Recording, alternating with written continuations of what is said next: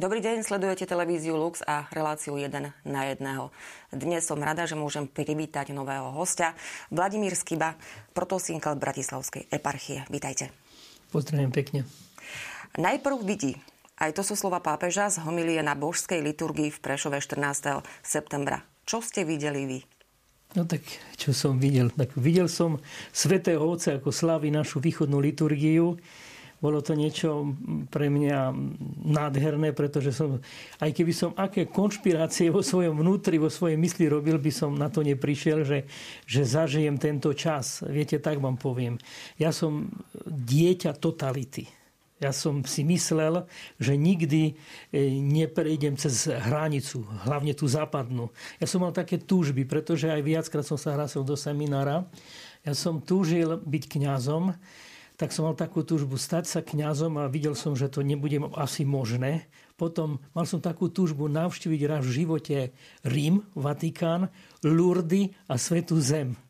Viete, a nakoniec e, ako kňaz, grecko-katolický, e, keď už aj naša církev slobodne sa môže rozvíjať, pápež prichádza na Slovensko do srdca, e, by som povedal, našej miestnej cirkvi, do archieparchie Prešov a slaví božskú liturgiu.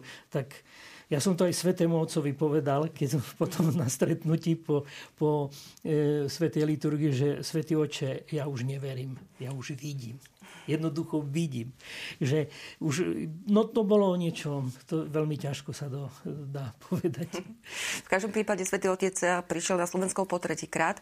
Bola, eh, ako ste vnímali fakt, čo ste už aj spomenuli, že v podstate po prvýkrát, ak sa nemýlim, slúžil s grecko-katolíkmi aj liturgiu. Na Slovensku. Na Slovensku. Alebo slúžil aj Áno. v Rumunsku, e, slúžil aj vo východnom obrade, aj e, na Blízkom východe. Ale takto, 18 rokov naša církev bola mimo zákon. Nemohli sme e, teda realizovať sa verejne. Nemohli sme chodiť na bohoslužby.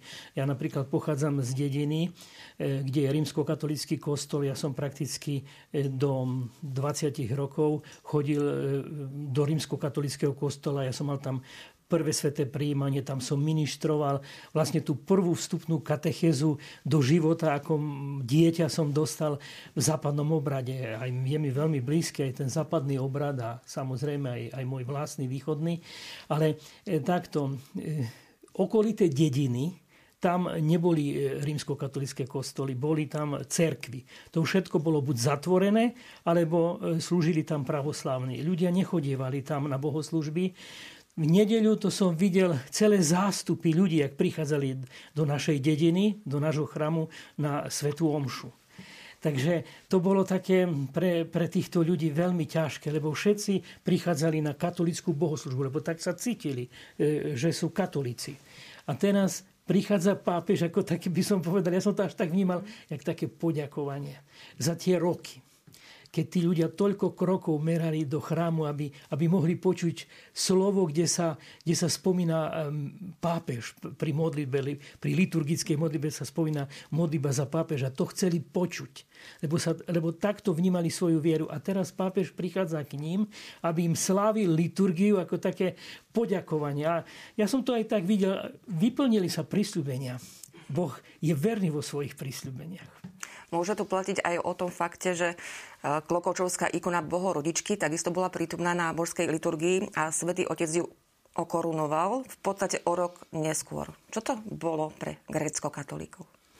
Tak e, pre nás grecko-katolíkov, e, hlavne tam na Zemplíne, je to putné miesto, kde ľudia staročia, dá sa povedať, skoro 300 rokov stále prichádzajú sa modliť a majú také presvedčenie, že Pána Mária je tá, ktorá sa primlúva u, Boha. Je tá prvá, ktorá sa primlúva za nás. Takže to bolo, by som povedal, také potvrdenie tej e, starobilej našej úcty e, k presvetej Bohorodičke a Svetý Otec to tak aj tým korunovaním tej ikony zázračnej, e, vlastne tak originál nemáme, ale kopia tej zázračnej ikony, ktorá slzila, ako keby potvrdil tú našu starobilú vieru, úctu pre Svetej Bohorodičky, ale aj potom to, že, že vidíme, že tá naša pomoc prichádza skutočne od Boha.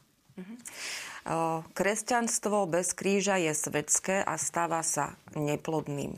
Citujem z homilie svätého Otca, ktorá zaznela na božskej liturgii v Prešove.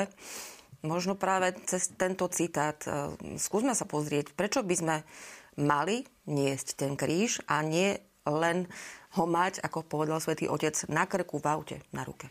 Viete, takto vám poviem. Ono nás to tak láka, že kríž máme niesť. Viete, Kríž ani nie je na to, aby sa niesol. Lebo si predstavte, že by Kristus vyniesol tento kríž na e, Kalváriu. A potom by už nič nebolo. Kríž máme preto, aby sme na ňom zomreli. Jednoducho tam musí zomrieť náš starý človek. Ono sa môžeme popasovať s tým krížom. Ja nehovorím, že nie. Ale kríž dostávame do svojho života preto, aby tam odumrel starý človek aby sme mohli s Kristom stať k novému životu. Pretože e, kríž je niečo, čo je nepríjemné pre náš život. Čo je bolesť, čo je utrpenie, choroba, zlé vzťahy. A ak by, ak by nebolo Krista, ten kríž by nemal žiadny zmysel. Ale Kristus do kríža vstúpil. Na tomto kríži zomrel prelel svoju krv a vstal z mŕtvych. A tak ako píše svätý apoštol Pavol, keby nebolo Kristovo skriesenia, daromná by bola naša modlitba. Čiže e, kríž je dôležitý v našom živote, lebo tam zomiera náš starý človek. Ak ja mám túto katechezu a túto pravdu, verím o Kristom skriesení, e, skriesenie prichádza cez kríž. To znamená, že, že ak ja si uvedomím svoj kríž a viem, že do toho e, kríža vstupuje Kristus, svojim skriesením, tak ja tento kríž som schopný prijať. Dať sa premôcť týmto krížom, odumrieť sebe, zomrieť starému životu a prijať život, ktorý mi ponúka, e, ponúka Ježiš Kristus. A to nie je možné bez kríža. Čiže kríž má obrovský význam v našom živote a kresťanstvo bez kríža by bol jeden veľký moralizmus, lebo viete, tu je určitý hodnotový systém, ktorý my, my nie sme schopní vyplniť. Toto môže vyplniť iba Ježiš Kristus. A preto Kristus povedal, ja som neprišiel zrušiť zákon, ja som ho prišiel vyplniť. Kristus vyplňuje zákon v každom z nás. A cez čo? Cez kríž, keď sa stávame novým stvorením. A ako teda naplniť tie slova, aby to nebolo len, nebol ten kríž len na krku, v aute alebo na ruke? Povedať Bohu v danej chvíli, keď prichádza kríž, Pane, nech sa mi stane podľa Tvojho slova. Nech bude Tvoja vôľa. Viete, tak vám poviem, keď prichádzajú kríž do môjho života, prichádzajú každý deň a ja ako človek sa búrim, lebo to nechcem prijať. Nechcem prijať chorobu, bojujem so starobou, lebo vidím, že už prichádzajú roky. Ja sa modlím modlitbu srdca. Ježišu, Synu Boží, zmiluj sa nado mnou hriešným. Ježišu, Synu Boží, Davidov, zmiluj sa nado mnou hriešným aby som vedel prijať kríž. Lebo ako človek sa búrim, ale ako kresťan, ktorý som uveril Kristové skriesenie, viem, že toto je jediná cesta, ako dostať nový život. Uh-huh. Aké svedectvo touto návštevou povedal podľa vás svätý Otec nielen grecko-katolíkom, možno nielen veriacím, ale možno aj práve tým, ktorí nie sú veriaci podľa vás? Jeho posolstvo bolo, by som povedal, e, veľmi čitateľné. Skutočne približiť sa ako on sa chcel nám priblížiť ako pastier církvy, ako viditeľná hlava církvy pre nás veriacich a pre ostatných ako posol dobrej správy, lásky, odpustenia, milosrdenstva. To sú hodnoty, z ktorých žijú nielen kresťania veriaci, ale z čoho žijú všetci ľudia. A toto sa, myslím, že sa mu aj podarilo, lebo oslovil všetkých ľudí, aj tých, ktorí sú neveriaci. Bez toho, že by moralizoval. Nemoralizoval nikoho, ale prinášal posolstvo lásky človek potrebuje do dnešných dní nádej. Lebo vidíme, že všetko na nás ako si tak padá. Ja som včera aj sledoval v správach tú dedinu v Čechách na Morave, kde, kde bolo, bolo, boli tie búrky mm-hmm. pred časom. Ľudia skutočne e, sa trápia. A, a to nielen, nielen pre, pri tých klimatických zmenách, ale vôbec politické vzťahy a tak ďalej a tak ďalej. Potrebujeme nádej. A myslím si, že Svetý Otec bol poslom dobrej nádeje. Svetý Otec okrem iného pripomenul nám, aby sme nezabudali na mučeníkov kvôli menu Ježiš. Na koho myslel Svetý Otec? Čo nám tým chcel povedať? Tak, to ja neviem, na koho on myslel, ale mm-hmm. z toho, čo som počúval, tak rozhodne upozorňoval na našich mučeníkov, našich e, svetých biskupov, e, reholné sestry. Veď máme tu nových e, blahoslavených e, na Slovensku, našich biskupov, sestra Zdenka a ďalších a ďalších, ktorí skutočne vydali svedectvo krvi. E, takže e, to bol taký odkaz pre nás, že e, Boh je verný v prísľubeniach. Kto by povedal, kto by povedal, keď, e, keď vyvádzali nášho biskupa e, z jeho sídla a viedli ho e, do väzenia, že, že sa to tak zmení. Alebo kto by, ja neviem, jak vnímali to, keď vojak strelal na Anku Kolesárovu, alebo keď mučili sestru Zdenku. Ale Boh je verný vo svojich prísľubeniach. Nakoniec sa vyplnilo a Boh sa nedal zahambiť. A, a mučeníci, a naši svätí sú svetkom toho, že Boh sa nedá zahambiť. A že nakoniec pravda zvíťazí.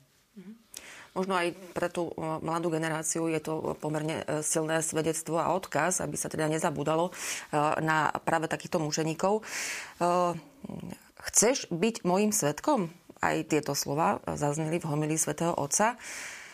Ako máme, či môžeme teda odpovedať na túto otázku pána? Chceš byť môjim svetkom?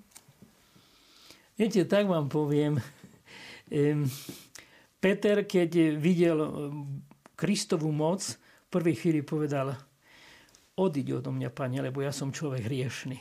Ja by som takto povedal, e, na túto výzvu treba odpovedať s pokorou a s bázňou.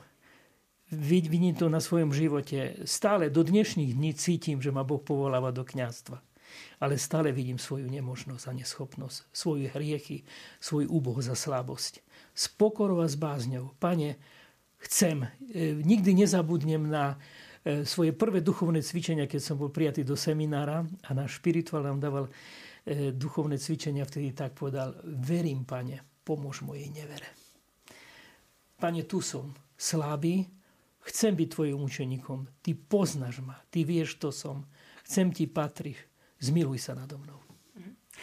A na záver e, mi napadla otázka, ako si zachovať e, tie odkazy, tie slova svätého Otca, ktoré zazneli počas návštevy na Slovensku, aby sme na nich jednoducho nezabudli za niekoľko týždňov, aby, aby sme si ich nejakým spôsobom vedeli rozmeniť na, drob, na drobné aj v tých našich e, úkonoch, konaniach. Tak to už každý musí nejak sám, aký má systém, ale takto.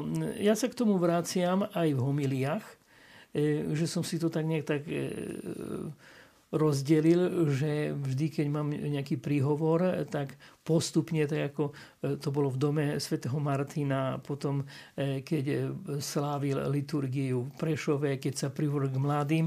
A tie myšlienky stále nejak tak rozoberám a chceme urobiť aj kňazský deň, kde chceme toto všetko tak ešte znova si približiť, ale ja si myslím, že cez pravidelné duchovné obnovy mesačné je dôležité sa vrátiť k tomu, pretože to bolo tak hutné, že tam každá veta má obrovský význam pre náš kresťanský život, pre náš duchovný život a môžeme to e, si rozoberať a rozímať nad tým.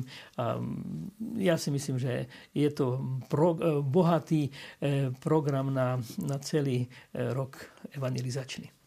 Ďakujem veľmi pekne. Tak to bol protosinkel Bratislavskej eparchie Vladimír Skiba.